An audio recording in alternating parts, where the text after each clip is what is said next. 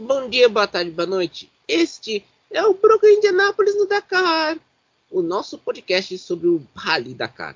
Um patrocínio do Mazda La Puta, aquele um, sobrenome que duplo sentido que este gosta de rir quando está conversando entre os amigos. Lurinha, boa tarde. Ma Massal Rair César. Mais é, Caifa Haluka?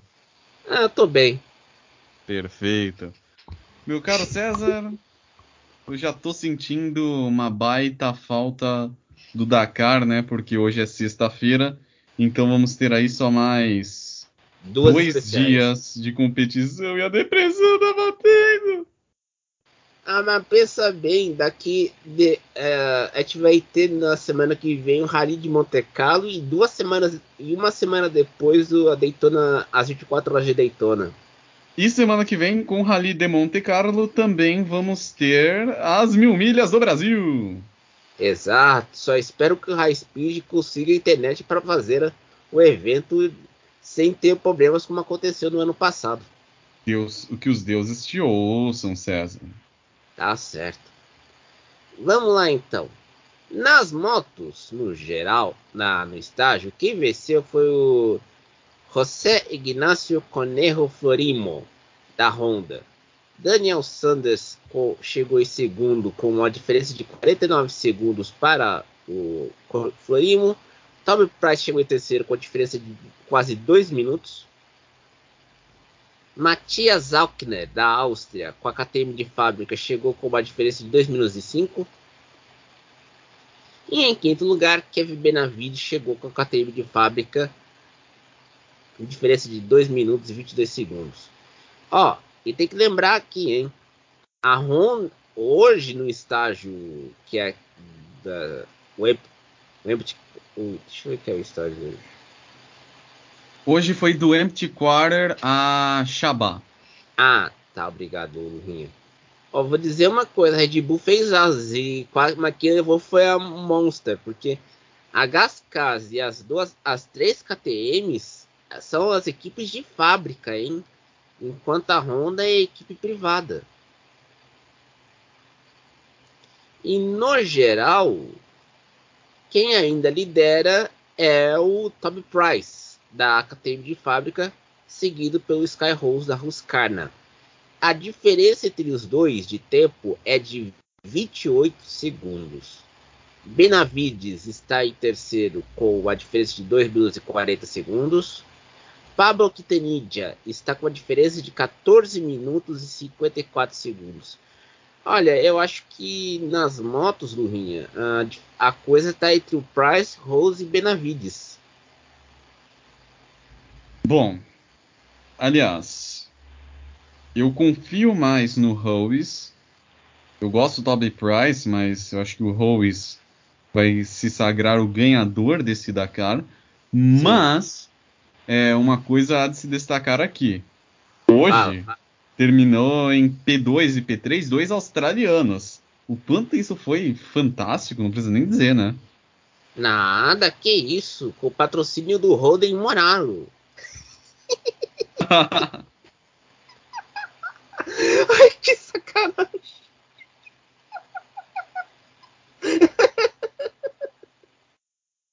Nunca lê a sessão top 10 da quatro rodas, tá? Se depois você ler com aqueles nomes, meu amigo. César, vamos seguir, vamos seguir, vai.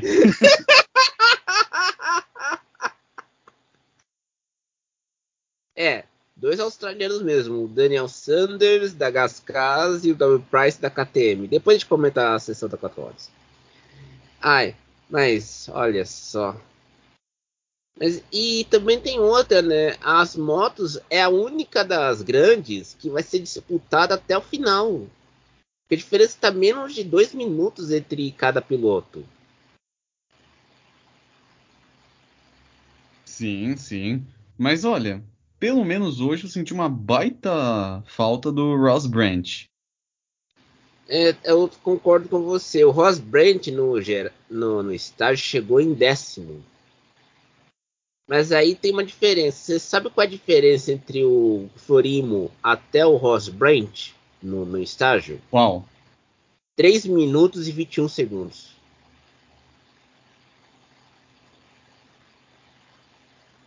Insano para dizer o mínimo. Você não vê isso em outras categorias. Em outras, outras categorias do Dakar. Você não vê. E olha, é muita coisa. Nos caminhões, quem venceu o estágio foi Janos Van Kasteren, junto com Darek Rodewell e Marcel Snyders, da Iveco. Mitchell Van der Brink, Jano Van der Poel e Moses Torraladona, da Iveco, de cliente chegaram em segundo com a diferença de 18 minutos. E Matt Van Brink, Eric Kaufman e Rick Mal, outra da mesma equipe do Van Brink, é, os irmãos Van Brink na verdade, é, chegou em terceiro com a diferença de 31 minutos e 51 segundos. Enquanto Martin Masick, Francesc Tomaszaki e Davis Van da Technology chegaram em quarto, com a diferença de 32 minutos e 21 segundos. E Pequito, olha só, Ben Vandelar, Ian Vandelar e Adolf Hughes, da Fried Vandelar Racing. César, nada, absolutamente nada tira a vitória dos holandeses desse Dakar. E da Iveco também. É, é, depois de tantos anos passando vexame com a Camas, acho que hoje a Iveco leva, né? Sim. E nos quadriciclos. Diga. Não, não, só falar aqui. Quem tá. O primeiro é o Janos Van Kastelen, o Matt Vadebrink estão em segundo, e o, e o, o, trio tcheco está em terceiro, que é o, o Matin Masik, Tomasek e Davis Vanda. Em terceiro. Isso mesmo. E nos quadriciclos, um momento simplesmente histórico. Pelo terceiro dia seguido, Marcelo Medeiros levou a melhor exato da Tata, Tata Tour, Racing. 2 horas 37 minutos e, 2, e 4 segundos. Giovanni Enrico em segundo com a diferença de 4 minutos e 7 segundos. Francisco Moreno Lopes da Dragon com a diferença de 5 minutos e 16 segundos. E Urvai Varga é uma diferença de 16 minutos e 33 segundos. No geral, quem tá levando é o Alexander Giroud. Já levou. Eu já tinha. Já, levou, né? já cantei outras vezes e só. Só se a, hum, só um milagre tira o título do Giroud nos quadriciclos. Não, e porque a diferença entre ele e o Francisco Moreno Flores é de 44 minutos. Mas eu tenho uma destaca aqui o Irai Varga, que é a primeira é é, primeira Dakar dele e já está em quarto lugar nas, nos quadriciclos. E é Verdadeiramente quem... insano. Não, e o Uri Varga é da, da Eslováquia. Ai, é grande Eslováquia. Agora, nos T3, agora vocês têm orgulho. Austin Jones e Gustavo Gujamin lideram na geral rumo ao bicampeonato. Sete Quinteiro e Denis Santos têm uma diferença de 1 hora, 4 minutos e 37 segundos. Guilherme Demeville e François Cazelet, a diferença de 1 hora e 25 minutos e 50 segundos. Os homens fizeram bom trabalho ontem e hoje, né, Lurinha? Com certeza. É... A gente fica muito feliz de ver o Austin Jones retornando, né, à primeira colocação. Um, ele, o Gustavo Gugelmin. Mas a grande questão é, o, eles estão administrando a vantagem. O objetivo deles, que ficou muito claro no estágio de ontem, e pelo visto vai ser o caldo de, que foi hoje, amanhã e no domingo, eles vão manter a consistência, eles vão tentar ser regulares ao máximo para manter este primeiro lugar. Uhum. Entendi. Nos T4, uh, quem oh, lidera... César, César, antes de você ir para os T4, eu queria deixar aqui, né, registrado Sim. que tivemos outros destaques até bastante positivos nessa categoria. Tá certo. Manda foi que foi na etapa de hoje, né? quando tivemos aí o, o, o Gu o Austin Jones e Gustavo Gu Jiumin, eles terminaram na geral em primeiro, mas no estágio de hoje eles foram quinto colocado. Em 17 chegou o Enio Bozano Júnior e o Luciano Gomes. E a Pamela Bozano ao lado do Cadu Sachs finalizaram num excelente 27 lugar. Para uma dupla que enfrentou diversos problemas ao longo dos estágios, chegar em 27 hoje, é, a Pamela ela postou no Instagram né, que já não tinha mais nada que ser feito. E mesmo com não ter nada para fazer, chegar com essa sede a uma posição tão boa, olha, merece nossos aplausos.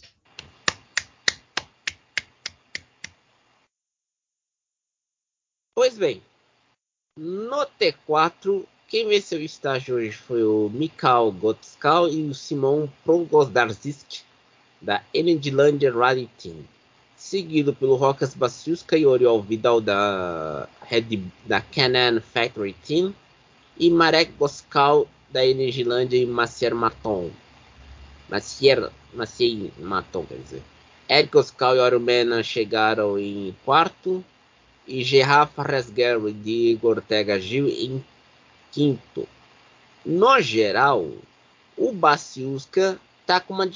Ó, essa aqui tá bem, bem acirrada, porque o Rosca Baciuska e o Oriol Vidal Montejano tem uma diferença de 7,43 segundos, 7 minutos e 43 segundos, para o Eric Goscal e o Uriel Mena sendo que o Goscal é a primeira é a primeira da dele.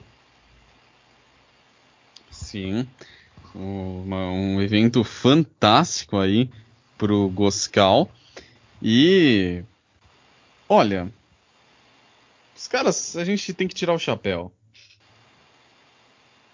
Né, e outra, o Bruno Conte e o Pedro Bianchi chegar, estão em sexto no geral na T4.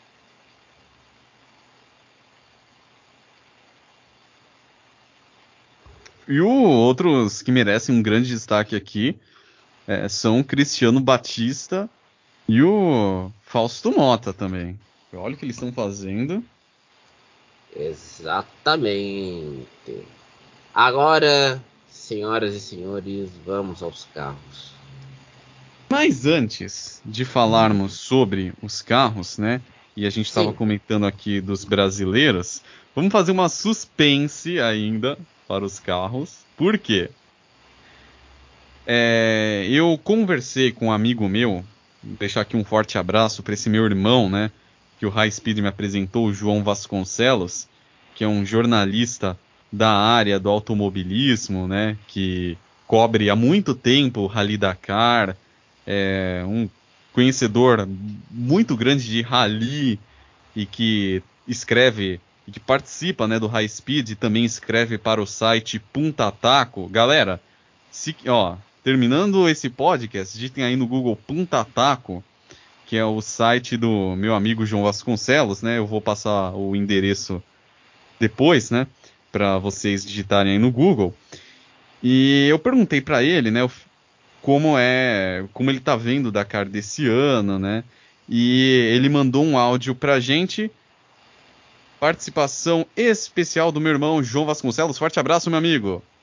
Põe o áudio aí, César. Fala, Luiz. Como é que você tá? Boa tarde. Bom, respondendo a tua pergunta sobre a Toyota, cara, tô achando que a Toyota está fazendo um Dakar fantástico. Tanto que nós temos a liderança do Nasser Al-Attita, da Toyota Gazoo Racing, que é a equipe principal, com uma vantagem de mais de uma hora e vinte para um segundo Toyota Hilux. Só que esse da Overdrive Racing do Lucas Moraes, o brasileiro, está fazendo um excelente rally junto com o experiente alemão Timo Gottschalk. Uh, e aí a gente ainda tem, em quarto lugar, um outro Toyota da equipe oficial, com o Hunter Lattigan, que é um sul-africano, e aí a gente ainda vai ter o Giniel Villiers, que também é sul-africano, com uma outra Toyota em quinto, e entre os dez primeiros, mais uma, que é do argentino Juan Cruz Jacopini, que também é um carro da, da equipe Overdrive. Quanto aos brasileiros, cara, tô impressionado, tô fazendo um rally muito legal. É, além do Lucas Moraes estar em segundo na geral da categoria principal, a gente tem o Gustavo Gugelmin, que é navegador do piloto americano Austin Jones, em segundo na T3, que é a Lightweight Prototype. Na SSV, categoria T4, o Bruno Conte e o pai dele, o Pedro Bianchini, estão em sétimo no geral. E nessa quarta-feira tivemos a vitória nos quadriciclos do Marcelo Medeiros. Embora não está bem na geral, está fazendo um ótimo Dakar. Abraço, meu irmão.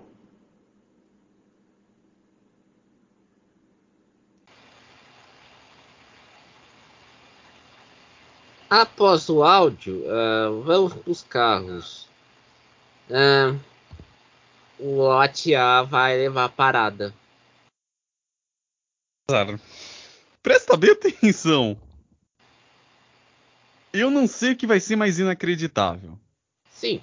O pentacampeonato do Nasser Al-Attiyah, que a exemplo dos vou usar a mesma palavra que o, a mesma expressão para os quadriciclos. Eu não eu a não ser que aconteça um milagre, nada tira o título do Nasser Al-Attiyah. Então não sei se o que mais o que vai o que vai ser mais insano, se o Nasser Al-Attiyah levar mais um título, o quinto o quinto dele, se é ele chegar cada vez mais perto do Peter Hansel, ou se é pelo segundo ano consecutivo o Loeb sendo vice do Al-Attiyah. E olha que o Loeb está vencendo estágio após estágio, hein? Que recuperação tem sido essa do Loeb, hein? Que recuperação, hein? Teve vários problemas, conseguiu se recuperar muito bem e agora voltou à vice-liderança.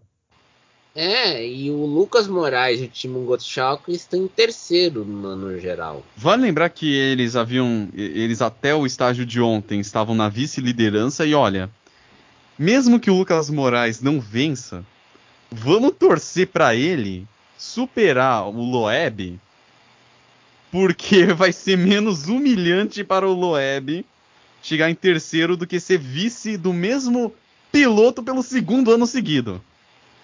Eu não acho que vai ser humilhante, mas o problema é o seguinte: tá claro uma coisa. Uh, o Loeb faz falta uma equipe grande como a Audi.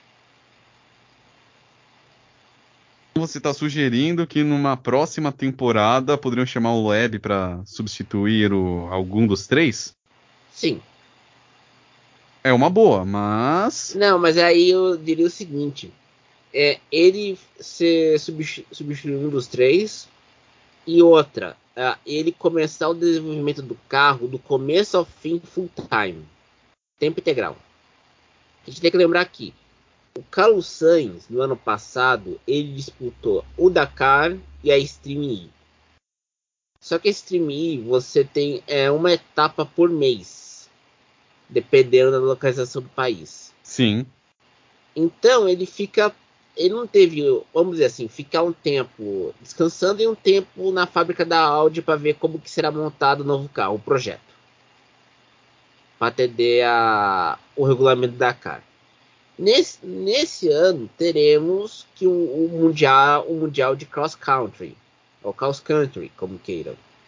E o mundial de cross country vai exigir pilotos em tempo integral. Eu acho que o Loeb seria uma boa para Audi porque ele não é apenas o piloto que dirige o carro, ele também sabe acertar o carro também. Baita acertador, e eu concordo plenamente com isso. Então, ah, aliás, deve ser também por isso, né, que o pessoal da GCK o chamou, né, para fazer o Dakar.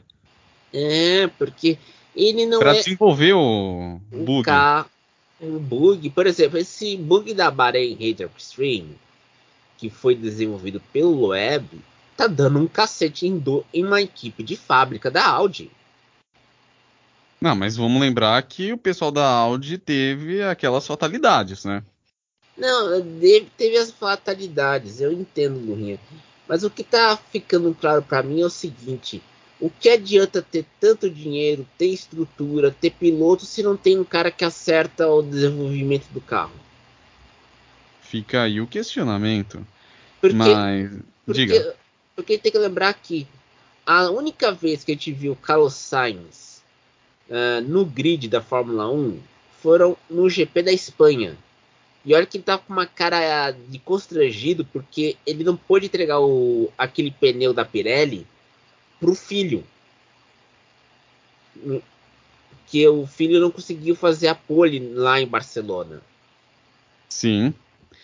E lembrando, né, que um outro detalhe que é importante a gente mencionar, com o título do, do Nasser Al-Attiyah, ele vai superar, né, a marca do Ari Vatanen e vai se isolar como o segundo maior ganhador da história do Dakar, né, com cinco títulos é, contra oito do Peter Hansel e quatro do Ari Vatanen, que passa a assumir o terceiro posto nessa, nessa nesse, nesse dado, né?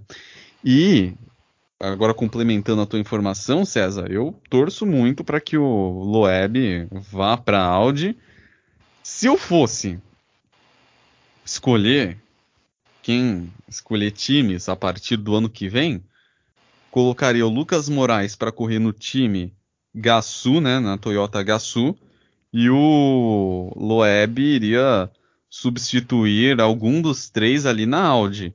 Lembrando que o Peter Hansel ele tinha falado que caso vencesse esse Dakar, ele se aposentaria. Com os problemas que a Audi teve nessa edição, podemos dizer que pelo menos mais um ano, talvez, ele venha aí a correr. Mas o Peter Hansel, eu diria que está bem aberto. Ele deveria, a Audi deveria usar o Loeb como uma carta na manga para a aposentadoria do Peter Hansel, que pode acontecer a qualquer momento. Eu, eu concordo com você, mas aí entra também uma outra questão que tem que ser dita aqui. Eu acho que a Audi meteu os pés pelas mãos e, eu, e aí temos que elogiar tanto a Toyota como o protótipo da Bahrain Raid. Por quê? Tanto o Atia como o Loeb, o Ginho De Villes, o Lucas Moraes da Overdrive, que é equipe cliente, e o, Henk, o Henk Leitegan, desenvolveram os protótipos por pouco tempo. A, a Audi só disputa na, o seu departamento de esporte motor só tem o Dakar nesse momento. Então não, tar, não teria como, vamos dizer assim, você pegar um protótipo pronto, já em, em tamanho natural, pronto, e testar ele em um evento paralelo. Por quê? Só agora vai ter o, o campeonato cross country. Ah, o streaming é mais rígido, porque exige que cada equipe tenha compra um chassi de um fornecedor que tem as baterias, tudo mais. Agora, eu não vejo como a Audi desenvolve um carro é, no espaço de um ano e tem esses problemas. É, tá claro que a Audi é, não tem alguém que entenda de Dakar no comando da equipe. Porque se no ano passado o Sainz reclamava do mapa de navegação, nesse ano você teve um problema com o Peter Hansel.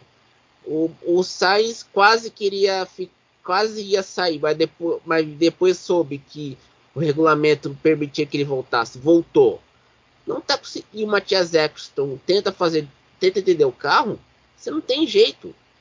Olha, César, aí eu vou te falar uma coisa a gente já viu que o Matias Ekstrom, por mais que ele seja alguém que esteja, alguém que é um nome de confiança da Audi, ele está para a Audi o que o Michael Schumacher estava para a Ferrari, que foi alguém por que por causa do mundial de Rallycross. Porque foi e não, eu não estou falando em questão de competição, mas estou falando assim, alguém que está há mil anos na mesma companhia que fez diversas áreas, né? Uhum. Rallycross, DTM. É, DTM e agora o Dakar. Então, por mais que o Extron seja alguém de confiança da Audi, ele não tem o mesmo know-how, o mesmo preparo de Dakar que tem o Carlos Cruz, o, Luca, o Carlos Sainz e o Lucas Cruz, né? E o Peter Hansel e o Eduardo Boulanger. Desse modo, eu daria duas opções para Audi. Ou, como eu falei, né, o Loeb poderia ficar em stand-by para o lugar do Peter Hansel numa aposentadoria. Mas, melhor, três opções. Chamar o Loeb para substituir o Peter Hansel numa eventual aposentadoria dele. Colocar o Loeb no lugar do Ekstrom. E aí o time da Audi do ano que vem estaria suicida, né? Um esquadrão suicida, que daria medo à Toyota, né? Com Loeb, Peter Hansel e Carlos Sainz. Ou então, ou então, põe um quarto carro. Se a Toyota tem quatro, a Toyota Gazoo, né? Tem quatro carros nessa edição, por que não a Audi fazer o mesmo? Uhum. E outra também, né? A gente tem que falar que o problema da. A gente está comentando esse problema da Audi porque a gente está acompanhando da cara. E to... no, ano, e no ano inteiro, de... depois do Dakar, você não tem muita competição cross country com carros do Dakar, Rally, literalmente. Vai ter nesse ano. Eu acho que a Audi está visando, já que vai ser uma etapa do Mundial de Cross Country, colocar esse trio para disputar a Rally. Só que o que acontece? O Carlos Sainz, para quem não sabe, ele também disputa a Extreme E, que é, é o rally dos carros elétricos. Então você teria que colocar alguém para ficar no lugar do Sainz. Quando tiver uma coincidência de datas entre a Extreme E e o Mundial. Justo, extremamente justo. E outra também, os, não, é, não é etarismo nosso, mas o Sainz ele tá curtindo mais ser pai do, fi, pai do piloto da Ferrari do que dirigir um carro. Compreensível. Pô, quem viu o Drive to Survive sabe o que eu tô falando. O Sainz, o Sainz lá no paddock da Fórmula 1, ele fica de boa, tranquilo, sem problemas. O duro é que ele não conseguiu estar quando o filho venceu pela primeira vez no GP da Inglaterra do ano passado, lá em Silverstone. Mas, pô, se o Sainz vencer o GP da Espanha em Monteló, na Catalunha, sem aquela chicane ridícula, pô, ele vai ficar feliz da vida. E olha, seria a primeira vitória de um espanhol na Fórmula 1 em muito tempo. Em solo espanhol, algo que não acontece desde 2012 com o Alonso quando era na Ferrari. Exatamente, é o que a gente torce para acontecer em 2023. É, se o Vasser não fizer burrada lá na Ferrari, tô falando, né? Exatamente. Aliás, falando de Fórmula 1, hoje saiu duas notícias. O Otmar Fazanauer chegou na Mosport.com e falou que a alocação de pessoal das equipes de Fórmula 1 para outros projetos fora da Fórmula 1 pode aliviar o custo, o teto orçamentário, porque não vai, porque custa pouco. A Mercedes fez isso no ano passado, mandando dois, dois caras do seu departamento de projetos para projetar um barco. James Voles foi para a Williams como diretor geral e Toto Wolff elogiou o projeto da Andretti Cadillac porque agora a Andretti terá um, um patrocinador forte e uma marca global que a GM. Só tem que dizer uma coisa, olha, o, o esporro do, do chefe da FIA na, na, no final de semana fez efeito retardado agora, tá? Duríssimo. Não, e outra, você chegou nessa semana na Ferrari, já, fe, já está estudando como funciona a, a equipe, gente não sabe se vai ter troca do pessoal da estratégia de corrida. Porque no ano passado você sabe como que foi, né, Lurinha? Sabemos muito bem. Então, e aliás, a, a F1 TT brasileira até identificou o cara que ferrou a vida do Leclerc. Sim. Para vocês verem como que é a questão tão séria séria nesse, na, em Maranello. Porque eles identificaram o chefe de estratégia da Ferrari. Meu Deus! Assustador. E a gente lembra que um grande amigo nosso, o Milani, que, é, que não torce para Ferrari, mas acreditava no projeto do Binotto, com muita razão. É, eu acho que nesse ano o Binotto. Alguns especularam que o Binotto poderia ir para Williams, outros especulam que o Binotto pode ir para Audi para 2026. Eu não sei não, mas eu acho que é hora dele descansar, né, filho? O, a Ferrari acabou com a vida do, do Binotto. Ou foi o Binotto que acabou com a Ferrari? Olha, pode ser ambos. Concordo. Concordo e assino embaixo. Porque, para quem, quem não sabe, o, o nosso o Milani acompanha a imprensa italiana. E ele comentou, comentou no Twitter, com, muito, com muita propriedade, que o Arriva Bene era um, era um caos na Ferrari. Para quem não sabe, o Arriva Bene não era um cara da equipe de corrida, era o cara que cuidava da venda de carros da Ferrari na América do Norte. Aham. Uhum. E ele saiu depois da saída do Stefano Domenicali e do Luca de Montezemolo. Chegou lá, o carro, não sei como, ganhou com o Vettel, só que não ganhou título. E nisso, chega o, Bino, o Sérgio Marconi, irritado com, a, do, com o péssimo desempenho, foi lá e colocou o Mattia Binotto em seus últimos atos de vida até morrer escolheu o Binotto para a equipe de Fórmula 1. Só que o Binotto, você sabe o que aconteceu, né, meu caro Lurinha? No ano passado que eu diga, né? Sim, sim. O carro era rápido, mas não era confiável. Então, é, né? Vamos ver se se ficam aí aprendizados para a Ferrari nesta temporada. Ah, você acha que aprende? Veremos. Você sabe que nessa off-season, nessa, é, nessa, nessa, nesses momentos que não tem corrida, já falaram que o, o Leclerc é um demônio em forma de gente.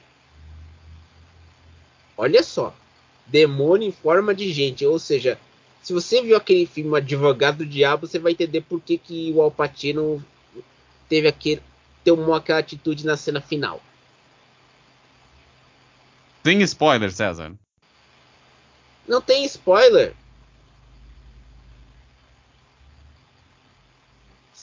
Oh. mas, mas o cara. Mas falaram que o cara era um inferno. Ah, meu Deus. Literalmente. Não, você não, eu não tô mentindo, né, Lurinha? Falaram mesmo, comentaram que ele era assim. Verdade. Então, depois desse desabafo sobre novas formas de Lucifers em, em competições de esporte motor, encerramos por aqui o Brocas de Jaranápolis da Cara. Bom dia, Antes de mais nada, antes de mais nada, né? deixar aqui os, novamente o nosso abraço para o meu amigo João Vasconcelos e o site dele para vocês acompanharem, né? Um site repleto, recheadíssimo de notícias excepcionais do automobilismo. É Puntataco, punta taco, né? Com um C só, né? Porque tem gente que escreve com dois Cs. puntataco.com.br. Repetindo, puntataco.com.br. Então, pessoal, é puntataco.com.br, hein, minha gente? Então, eu acho. Então, encerramos por aqui. Ó, Last of Us vai dar certo da HBO, hein? Nada de ficar vendo Dead Survive. Vamos ver Last of Us. Concorda assim embaixo. Bom dia, boa tarde, boa noite e até mais. Salam.